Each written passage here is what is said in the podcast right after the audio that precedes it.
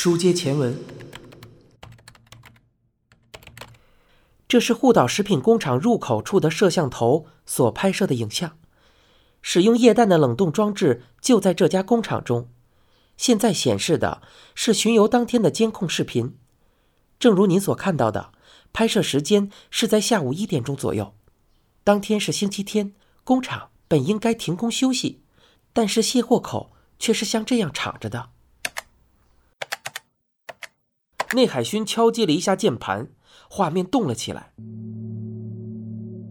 一辆小型面包车从工厂的卸货口开进厂里的情景被捕捉了下来。监工见到这一幕，不由得哦了一声。内海勋接着说：“我稍微快进一下。”随后，他将视频快进，在下午一点二十分。那辆小型面包车又从卸货口开了回来。监工问道：“能确认司机的样貌吗？”女下属将另外一段视频调了出来，屏幕上是并排停着许多小型面包车的停车场。内海勋解释道：“这是护岛食品的公车专用停车场。这段视频要比刚刚那些稍早一些，画面上显示的时间是十二点五十六分。”视频才点开一会儿，屏幕左侧便出现一个身穿夹克、身形有些发福的男子。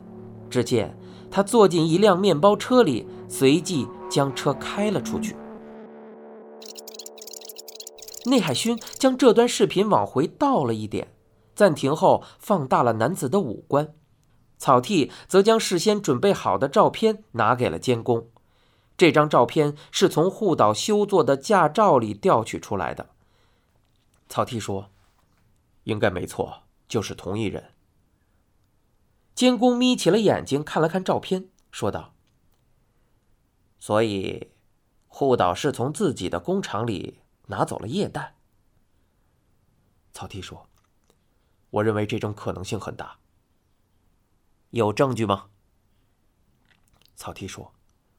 厂里每天都会对存储罐的剩余容量进行管控。从星期五到星期一这段时间，液氮大约减少了二十升。虽然平时也会有一定比例的液氮蒸发掉，但是据储藏罐的管理员说，从未出现过一下子少了这么多的情况。监工板着脸说道：“原来如此啊，不过……”这还不能算是决定性证据啊！面包车的去向查到了吗？关于这一点，呃，草剃朝岸谷扬了扬下巴。岸谷面朝监工说道：“附近监控摄像头拍摄的画面都已经查过了，不过目前依然无法确定那辆面包车的去向。此外。”主要道路上的 N 系统也没有拍到相应的画面啊。建工问道：“从工厂赶往犯罪现场的路线中，有没有能够避开 N 系统的？”建工说：“绕很大一个圈子倒是有可能，不过凶手并没有理由选择这样一条路线，因为普通民众应该并不知道什么地方安装有 N 系统的摄像头啊。”而且，内海勋再次敲击键盘，将停车场的监控视频快进了一些。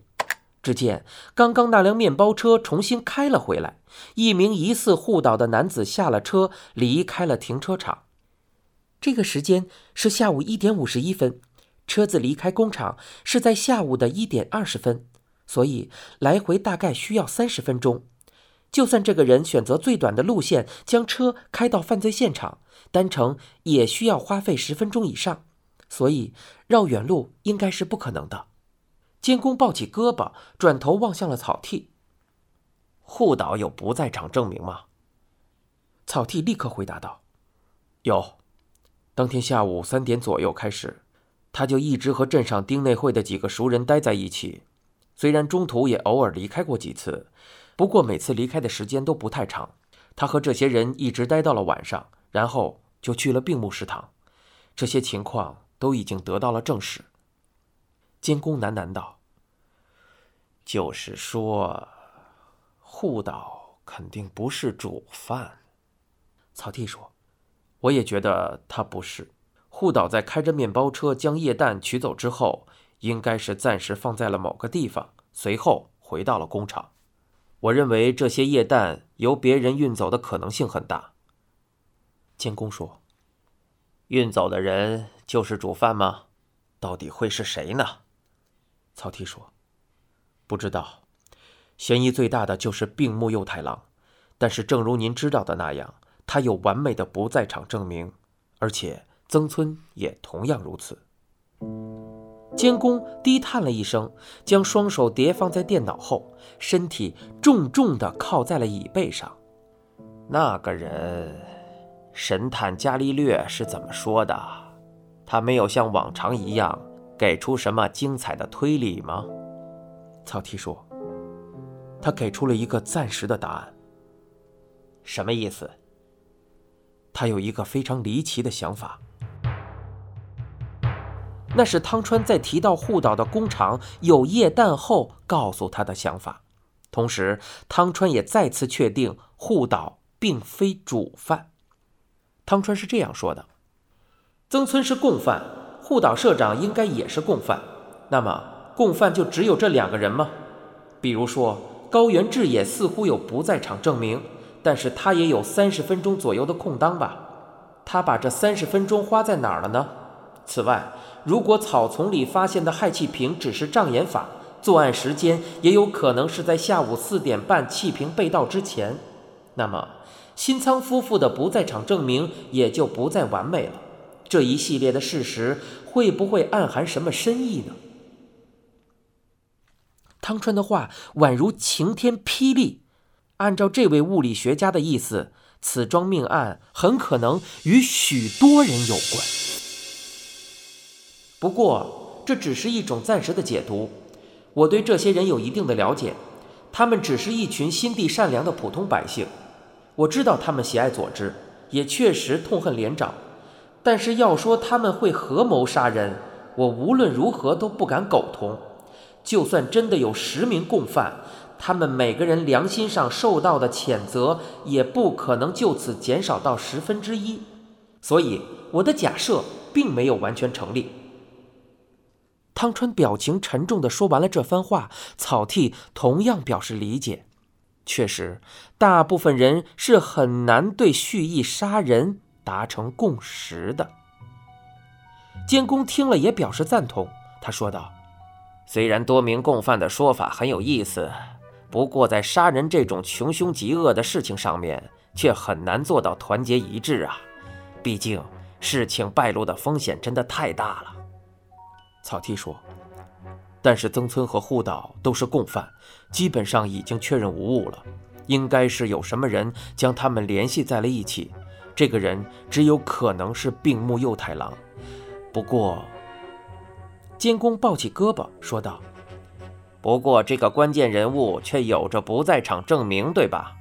说了一圈，结果又绕回来了。草剃指着电脑屏幕说道：“突破口，我认为是在这里。”屏幕上显示的仍是那辆停在护岛食品停车场的面包车。草剃接着说：“通过实验得知，凶手作案需要用到二十升左右的液氮，常规容器的高度在六十厘米以上。”直径在三十厘米左右，填充后的重量约为二十五千克。关键问题是，护岛在开着面包车将液氮从工厂搬走之后，究竟是谁将液氮运到了犯罪现场？这个人又是如何运过去的呢？监工说：“氦气瓶变成了液氮了。不过不管怎么说，凶手都要搬运一件很大的物品。然而目前看来。”你们并没有发现类似的目标，对吧？曹提说：“我们之前调查的监控摄像头都集中在氦气瓶被盗的公园附近，而且关注的时间也都在下午四点半气瓶被盗以后。接下来，我们将会进一步扩大调查的时间和地点，继续开展深入走访和监控视频的分析工作。”草剃说的铿锵有力，但不得不承认的是，他心中仍有所顾虑。毕竟，就连汤川也没有彻底的完成推理，至于这次的调查能否正中靶心，他更是全无自信。你现在收听的是由一辆松鼠播讲的《沉默的巡游》，更多精彩内容请关注公众号“一辆松鼠大声公”。